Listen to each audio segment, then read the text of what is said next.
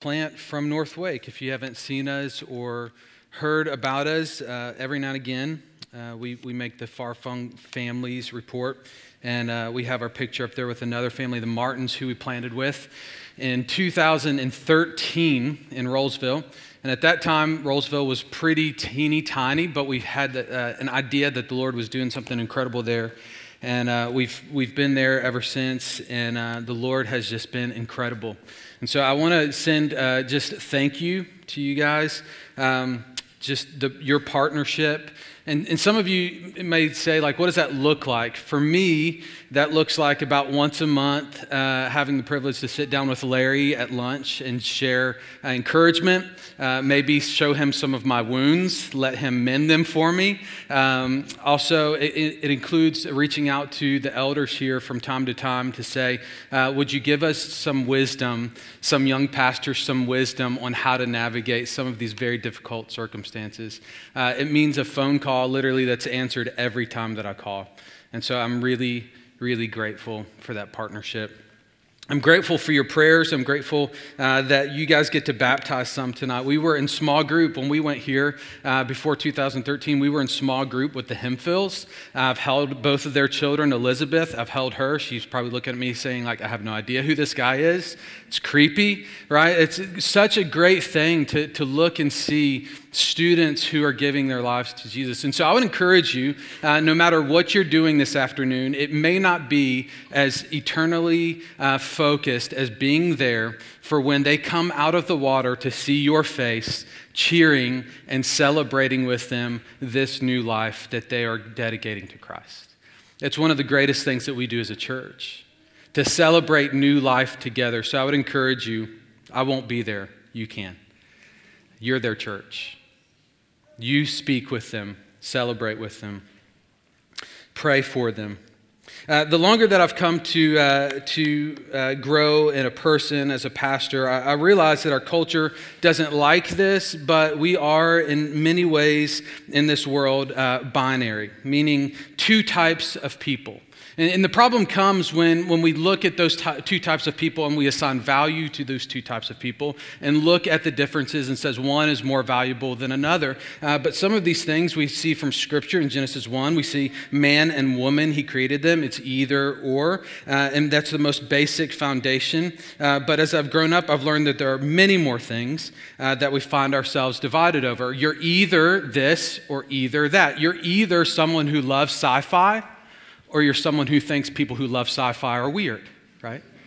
Uh, you're either Duke or Carolina.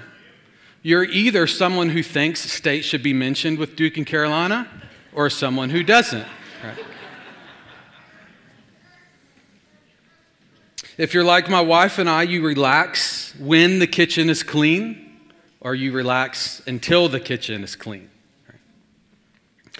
Uh, you have uh, the over the top toilet paper or underneath toilet paper, the mustache or the mullet, right? And maybe if I haven't found yours yet, this one will resonate.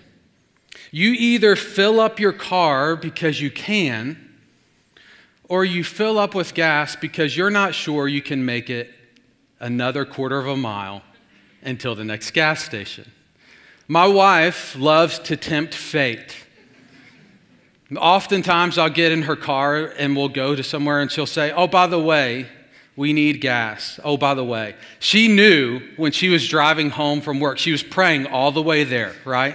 That she would actually be able to pull into our driveway and hand this problem off to me in this way, right? And so, most often, she is very organized, very planned, but in this one area of our lives, it drives me crazy. I want to get into a car and I want to be able to go wherever I want to go with a full tank of gas. And normally I'm like that, but since gas prices have uh, crept up and I've ran out of kidneys to sell, uh, I have like started to, you know, digress in my abilities.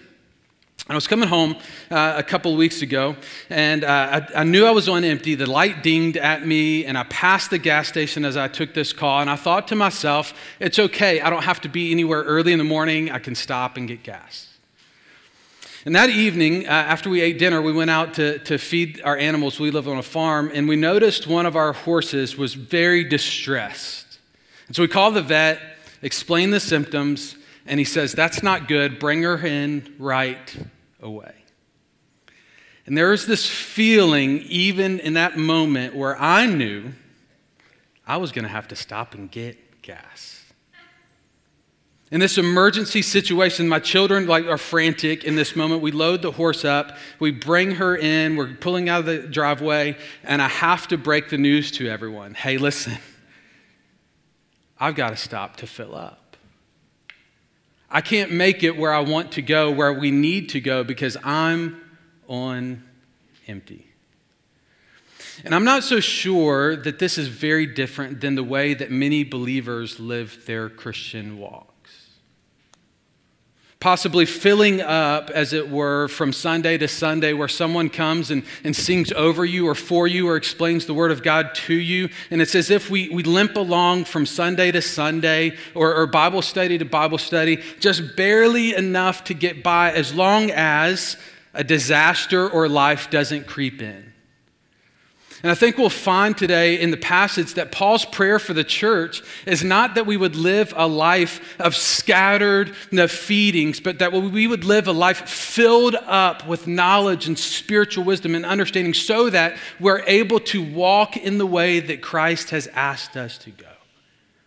This is what Paul prays for us. This is what Paul prays for the church at Colossae. And I'm sure that as you listened last week, you, you understand uh, that, that Paul had never been there. He's praying for the church. And this is what he says in chapter 1, verse 9. He says, For this reason, also, since the day that we heard of it, we've not ceased to pray for you and to ask that you would be filled up with the knowledge of his will and all spiritual wisdom and understanding you know and understand that Paul's never been there. He was writing to a church that he didn't plant, he never attended. He didn't share any meals with these people. There was no laughter, there was no stories, there was no shared mourning. This is Paul's experience of hearing what God has done in them and praying for them, their sincere faith.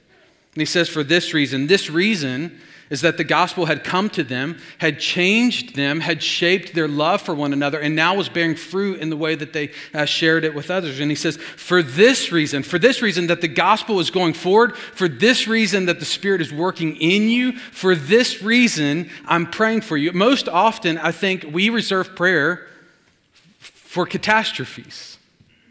We reserve prayer for the moments that we need band aids and fixes. And Paul's theology here is I know and understand that as the word of God goes out, as the gospel and the kingdom is advancing, Satan is going to come and attack, probably like he had never has before. And so, since I've heard of your advancement in the kingdom, I've not stopped to pray for you. I'm praying that you would be filled, that you wouldn't just coast along, that you wouldn't rely on past spiritual victories for your fuel for tomorrow. He says, For this reason, I'm praying for you. And he says this as soon as we heard what God was doing in you and through you, how the Spirit was working among you for the glory of God, we haven't been able to stop praying for you. I believe that his, his prayer is no doubt sincere for the believers at Colossae, but also it's persistent. Paul has this persistent prayer. And this is something that he would encourage believers in in many of his letters. Colossians 4, later on in the same letter, Paul says to the church, Be persistent in prayer. Keep alert as you pray, giving thanks to God. And Philippians chapter 4, he says, Don't be anxious about anything, but in everything, by prayer and petition, in everything, always, persistence. With thanksgiving, uh, present your request to God. Ephesians chapter 6, he says this praying at all times in the Spirit with all prayer and supplication, and to that end, keep alert with all perseverance. Be persistent in prayer. What? For, make, for the supplication of all the saints. Here's what I believe that's evident through this passage and throughout scriptures that God invites you and his church into a sincere and persistent prayer for the kingdom. God invites you and his church into sincere and persistent prayer for the kingdom. Let me ask you this. Most often, there's a persistence that marks your life. Most likely, each one of us in this room has a persistence that marks and shapes your life. What is yours? What would be said about you that you are persistent in? Some of those things aren't evil in themselves, of course, but God has invited us into this kingdom shaping, kingdom moving work called prayer that has eternal weights and significance to them. Are you persistent in prayer for your family? When God wakes you in the quiet hours of the evening, you toss and you turn, and, and, your eyes go to the clock, and you think, okay, if I fall asleep just right now, then I can have three more hours. Does your mind tor- turn towards persistent prayer? God, would you shape and change the way that my children love and see you? Are you persistent in prayer for your church and for its shepherds? Or would your life be more characteristic of, of persistence in research while their perspective may be wrong at the moment? Are you persistent in prayer for the nations? As we're introduced to missionaries, to families, far flung families all over the world through intermissions, as we're introduced to them, do they become just a flyer that we toss away at the end of the day? Or do we somehow, in some miraculous way, join our hearts to the mission of God that they're doing in the nations and say, God, would you use them? Would you protect them? Would you guide them? Would you shape their words, their ministry in every sense? Would you do something through them? Let me tell you, this is going to go one of two ways for us, right? The scripture speaks that, that and when we get to heaven, that every tribe, every tongue, every nation is going to be there. Most likely, if you look like me, we are going to be the minority in heaven, and I cannot wait. And so you can come to heaven, and one day you can look around like you're at a family reunion that someone else invited you to. Who are these people, and how did they get here? Or you can say, Can, some, can somebody point me to Zimbabwe? I've been praying for them. I, I, don't know their names, I don't know their faces, but all I did when I was here on earth, I just prayed for them. My heart bled for them. I was praying that God would bring His name, His mission, His work to these people group. I just got to find somebody here from there because I know that God has united us together with Him. This is happening. Just last week, the IMB released, uh, released an incredible story. You can find the entire thing on their website. Uh, but here's the Twitter version, and I have a picture uh, for you to see. Uh, the version says this No written language, no resources, no concept of Bible stories, but meet Sarah, the first known believer among the Imbara people. They're one of thousands of people groups around the world where Jesus is not known or named, and she is the first that we know of. This is happening, and we get to be a part of this. God has invited us into this mission where we are persistent and sincere in our prayer that says, God, would you reach the nations that I don't even know exist? It puts us in a mindset completely outside of ourselves. I love what Spurgeon says about prayer. He says this We feel that God is very great and we tremble in the presence of his majesty. And we feel, we know that we are very little and that we are also so vile.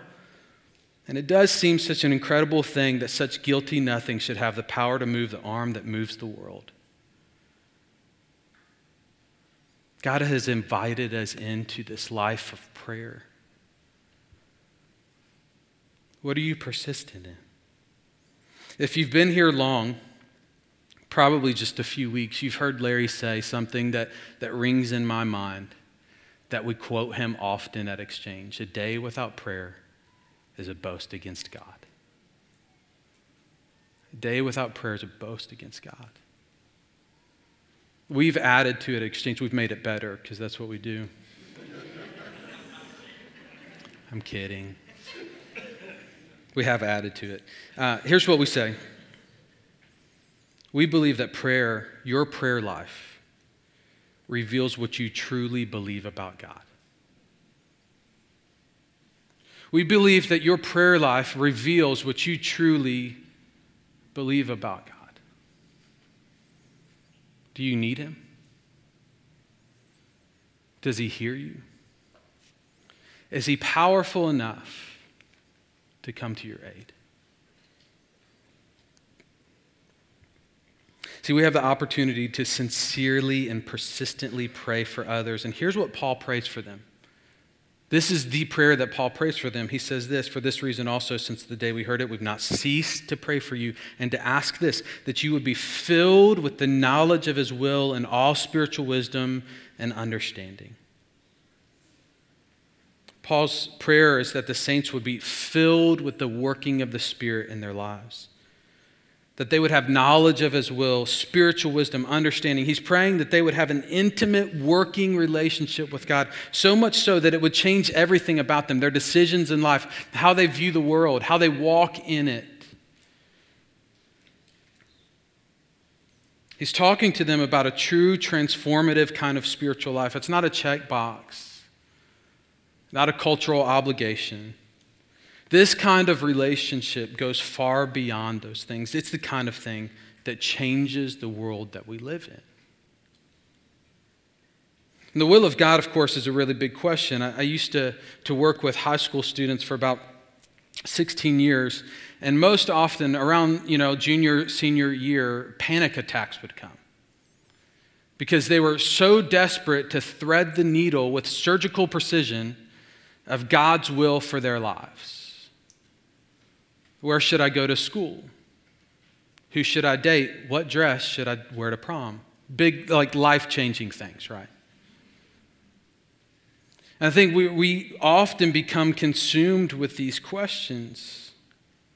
It's interesting, though, that the Old Testament and New Testament writers really didn't have this kind of view in the will of God. Most often, when Scripture talks about the will of God, it's primarily viewed in two ways. One would be the moral will of God, what His boundaries are that He has set for us in place. God's will for my life is that I would marry another believer. The second way that we see in, in Scripture is the way in which God advances the kingdom, the way that He is moving and acting and shaping things within the world. Do you remember uh, the way that Jesus prayed and taught us to pray? In the garden, three times, under distress. Jesus prayed, Not my will, Lord, but yours. He's surrendering what, what, what his will is to the Father's. And then, of course, he teaches us to pray, and he says, Our Father who is in heaven, hallowed be thy name. Thy kingdom come, thy will be done. He's asking that, that we would attach ourselves to the will of God in this way, that we would know and understand, that we would be full of knowledge, spiritual wisdom, and understanding, so that we can see the working and the moving and the shaping of God's will and His way in the world and our lives, and we attach ourselves to it. See, God invites you to attach your life to His mission. God invites you to attach your life to his mission. You know, Paul's prayer is not that we would be full of correct answers to life's greatest crossroads and choices amongst ourselves. It's that we would be so full of knowledge of God's will, what He's doing, how He's working, that we're able to look at the world and see it, understand it, and attach ourselves to it. Oh, oh, oh I see that this is the way that God is moving. I want to be a part of it. I'm going to attach my life, my purpose, my motives, my days, everything, the way that I pray to what God is doing, how He's shaping things within this world. And watch what it does. It shapes not just what we know, not what we see, but how we live. In verse 10, as he continues, he says this so that you will walk in a manner worthy of the Lord. So his prayer is that we would be full of knowledge, spiritual wisdom, understanding, that we would be full of these things so that we would walk in a manner worthy of the Lord. There's this link between learning and living.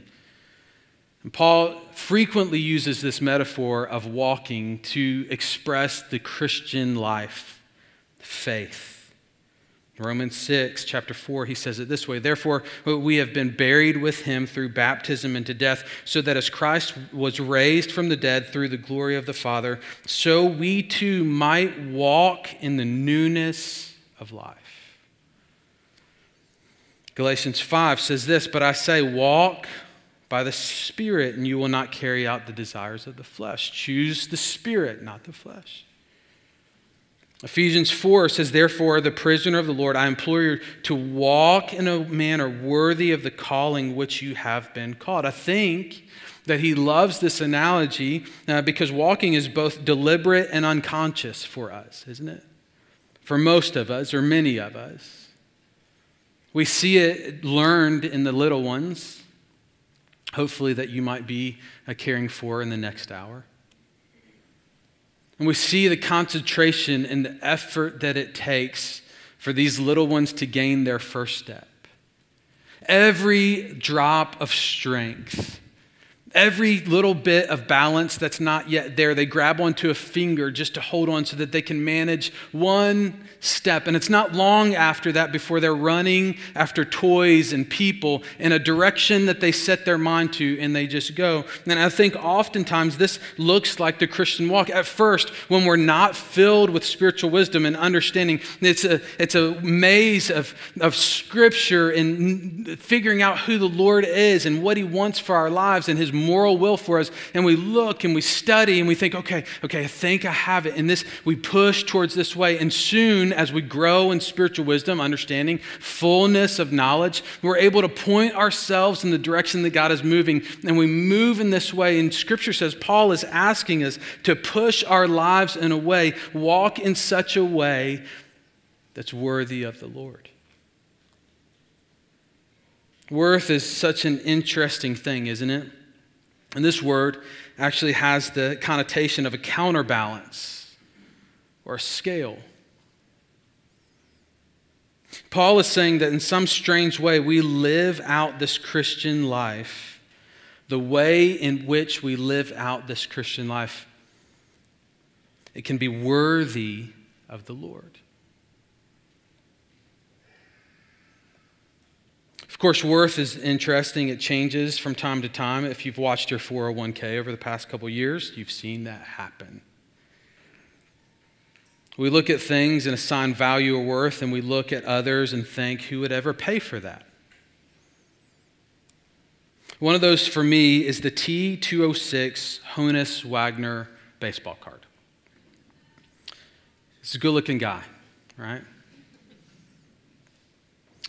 Because of its rarity, history, and iconic Hall of Famer depicts, the T206 Honus Wagner has been coveted, pursued, owned by several industry executives, Hollywood moguls, athletes, and entertainers. In 1991, the card sold to legendary Hall, uh, Hall of Fame hockey player Wayne Gretzky for $451,000. It turned out to be a pretty good investment just a few years later, he sold it to Walmart for $500,000. The card was used later to promote uh, a contest and a prize. And the next year in Florida, a postal worker won that card, uh, auctioned off at $640,000. In 2000, just a couple of decades ago, uh, Robert Edwards auctioned off the card to Brian Seigel for a record setting 1.2 $7 million. $1.27 million. Obviously, his wife did not know about this. and so a few months later, he sold the card for $2.3 million. Again, it was sold for 2.8, but last year in August 2021, the T206 Honus Wagner card sold for $6.6 million. It shattered the record for the highest selling sports card of all time.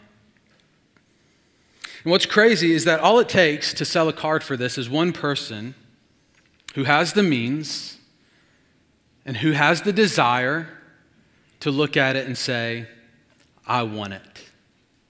I want that one. But what's interesting is the card doesn't change currency. It's not as if many of us in this room, probably, uh, I would say none of us in this room, most likely, would, would pay 6.7, the next asking price for this card. If you have that, Exchange Church could use that resource. The, the card doesn't change currency, it, it, doesn't change the value of a dollar, uh, it doesn't shape the value of a dollar. It's actually the opposite in, in that uh, currency determines the value of the card. What someone paid for it is what determines the value of the card.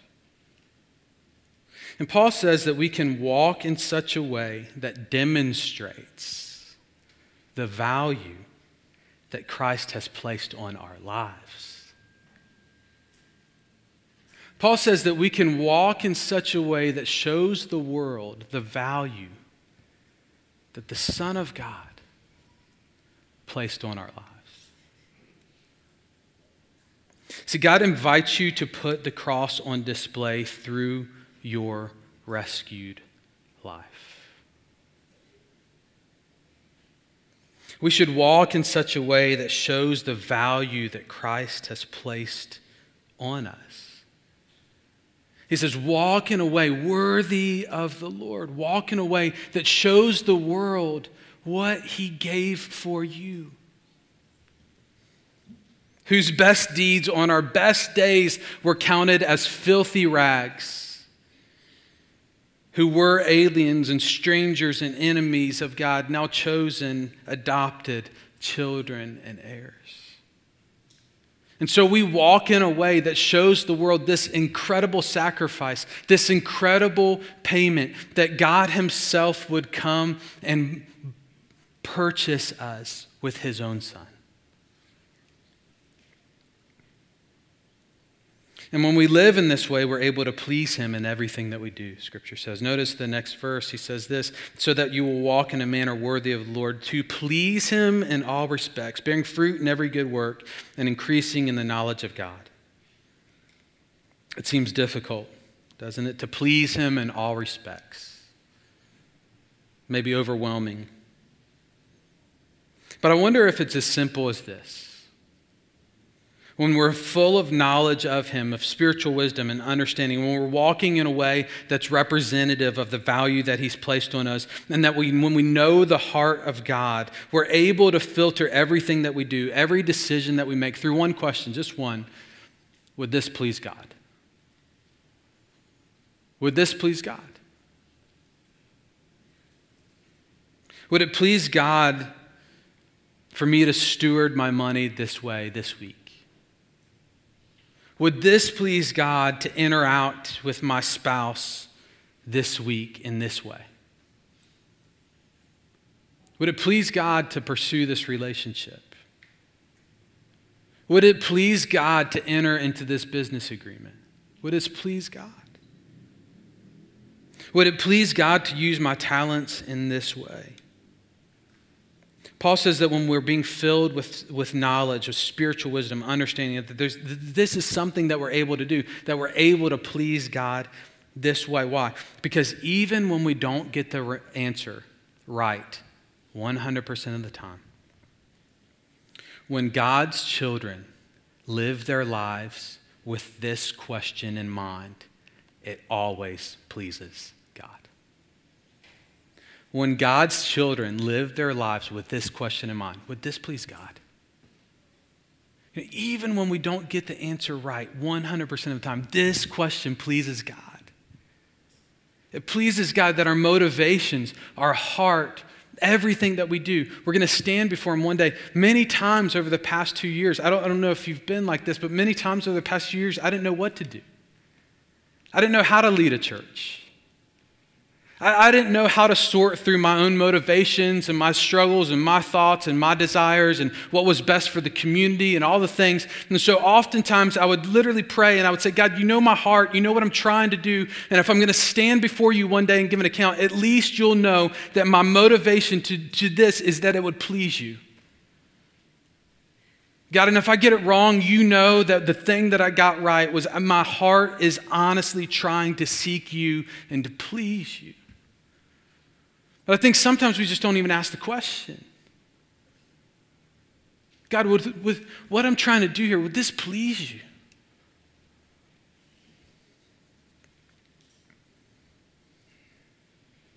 Scripture says that knowledge of God is directly related to our ability to discern and what pleases Him. The author of Hebrews says it this way He says, Concerning Him, we have much to say. And it's hard to explain since you become dull of hearing. For though by this time you should be teachers, you have need again for someone to teach you the elementary principles and oracles of God. And you've come to need milk and not solid food. For everyone who partakes only of milk is not accustomed to the word of righteousness, for he's an infant, but solid food is for the mature, who, because of practice, have their senses trained to discern good and evil. So many times we get so wrapped up in is this the right thing? Is this what I should do? Scripture says that when we train our senses, when we experience the full knowledge, spiritual wisdom, and understanding of God, when we commit ourselves to walking in a way that's worthy of the Lord, when we ask the question, would this please God? We are training our senses to discern, Scripture says, good and evil, which we can clearly see. We can look and we can say, we can answer that question. Does this please God? Does this action, this is motivation, does this heart, does this hope, does this desire, does this treasure, does all the things that we have, does this please God? And scripture says those that commit ourselves to Him, we can know the answer. We can easily discern what's good and evil. So Paul continues to pray and comes to the source of his prayer for the church. He says this in verse 11 strengthened with all power according to his glorious might, for the attaining of all steadfastness and patience. I think what Paul's saying is that I hope you're strengthened with the power of Christ for the road ahead. I pray that you wouldn't try to live out this, this spiritual walk, this journey out of your own strength because it's not good enough. He's my, my prayer for you is that you would be filled with spiritual wisdom and knowledge and understanding, that you would walk in a way that's worthy of the Lord, that you please Him, that you bear fruit uh, for eternity with Him, uh, because, and do it out of the strength that Christ gives you because you'll need it. There are moments, I think, what Paul is saying to them, that you'll be tempted to give up. It's not easy. There's persecution and momentary sufferings. And then the enemy is after you. He says the enemy will, will soon find out of your success in the kingdom, that the kingdom is moving in and through you, and the enemy will come after you. Later on, he says that the enemy uh, will come for you with vengeance.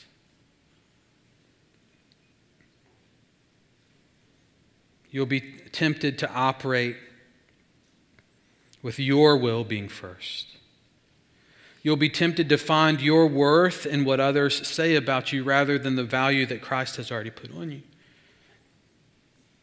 You'll be tempted to lose hope when you can't see everything that the Father is doing. So he prays for the strength that only comes from Christ. And he points them to the source of this strength when they are weak. And he says this joyously giving thanks to the Father,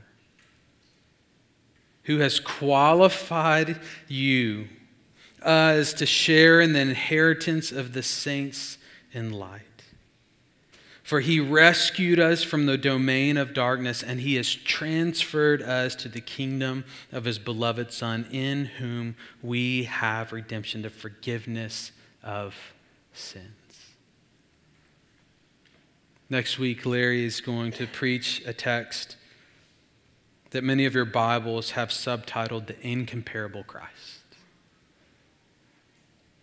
And Paul goes on to display the fullness of Christ's glory and his splendor in this text. And he sets it up this week in our passage where we stop today to say, Find all of your strength in the one who has rescued you from darkness and transferred you out of nothing that you've done on your own to the kingdom of light. He says, Find your source of strength in the one who has forgiven all of your sins. The one who has spoken life over you. When your mission seems impossible, when God seems far, when life circumstances are bleak and heavy and overwhelming, Paul says, find strength and what Christ has done for you. Let it fill you, motivate you, push you, comfort you, heal you. I think too often, though we're thankful, we don't stop to really contemplate what Christ has done. That he has transferred us out of darkness that we have no hope, that we can't even assist him in. It's not that Christ helped us be transferred. He did the transferring when we had no hope. One of the greatest stories that I've heard that even comes close to illustrating this transferring Happened just a few years back in June and July of 2018 uh, when a junior soccer team from the northern province of Thailand found themselves trapped in the Tham Luang Non cave system. 12 members of the team, if you remember this story, aged 11 to 16, and their 25 year old coach entered the cave on June 13th shortly after their soccer practice session. And soon after they were in the cave system exploring, heavy rainfall partially flooded the cave system, blocking their way out and trapping them deep within. If you can imagine, the cave system has no light and is filled now with water. Efforts to locate the group were hampered by the rising flood levels, strong currents, and no contact was made for nearly two weeks. There was a cave rescue team effort expanded into massive operations with scuba divers who would spend hours in the tunnels in the cave systems trying to navigate these turns with rope behind them so they could find their way out. As you can imagine, the murky, dirty water in the cave system uh, lent itself to complete blindness underwater. In two weeks, on July 2nd, um, after the boys had been lost, British divers John Vallin and Richard Stanton found the group alive, elevated on a rock, clinging to hope. They hadn't eaten in two weeks. The cave system was much too complex for them to navigate, and most of them could not swim. By the best divers, former Navy SEALs. It took five hours from the entrance of the tunnel to get to their location. Coming back out, swimming against the current, it took six hours.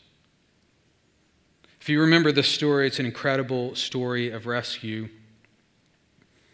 They swam doctors into the location to medicate the boys to put them unconscious. And these rescue divers swam them six hours out of the tube, out of the cave, out of darkness, into life. They played no part in their rescue. They couldn't even move their hands. They didn't kick their feet. They assisted nothing whatsoever in the swimming. They were unconscious, medically subdued. And they were transferred out of death and darkness into life. Friends, this is our story. In a dark cave, unable to swim. In darkness, with no righteousness of our own. Christ intervened and transferred us from the domain of darkness to the kingdom of his beloved Son, in whom we have redemption, the forgiveness of sins. And what's incredible of this is Christ did not just rescue us to dump us off at the, the entranceway. He invites us into this life that we can know Him, to know His world, uh, to, to see what He's doing. He invites us into this life and mission with Him where our actions go beyond themselves. We're able to please Him. He invites us into this relationship and working with Him in His mission for the world.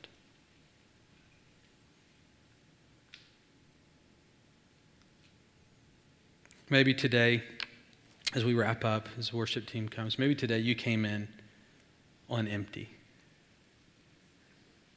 Maybe your life is operated on, your spiritual life is operating on, on, on, Sunday after Sunday, hoping that the worship team picks a song that ministers to you really, really well, that speaks to your circumstance really well. Maybe the text is right where you need it to be, and it's as if you're going from, from station to station, just barely enough to get to the next one. Friends, Christ did not rescue you to live a life endangered by spiritual emptiness. Christ rescued you to fill you with spiritual knowledge and understanding, to bring you into his kingdom and advance it into the world. There's hope today.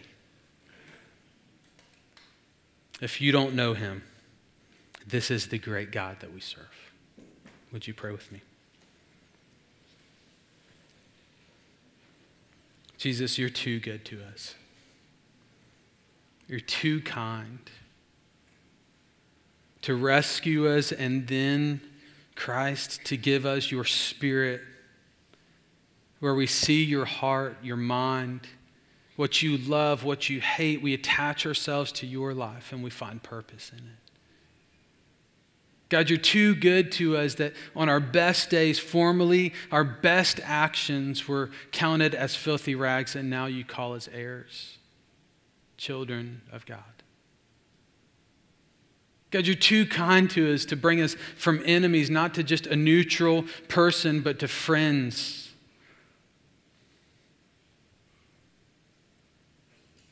Knowing that this domain of darkness had a hold of our lives, and knowing what it would take to rescue us from it. Jesus, I pray that we would latch on to this life. That we would even be persistent in prayer for those around us to find this kind of life with you. And Jesus, it's in your great name.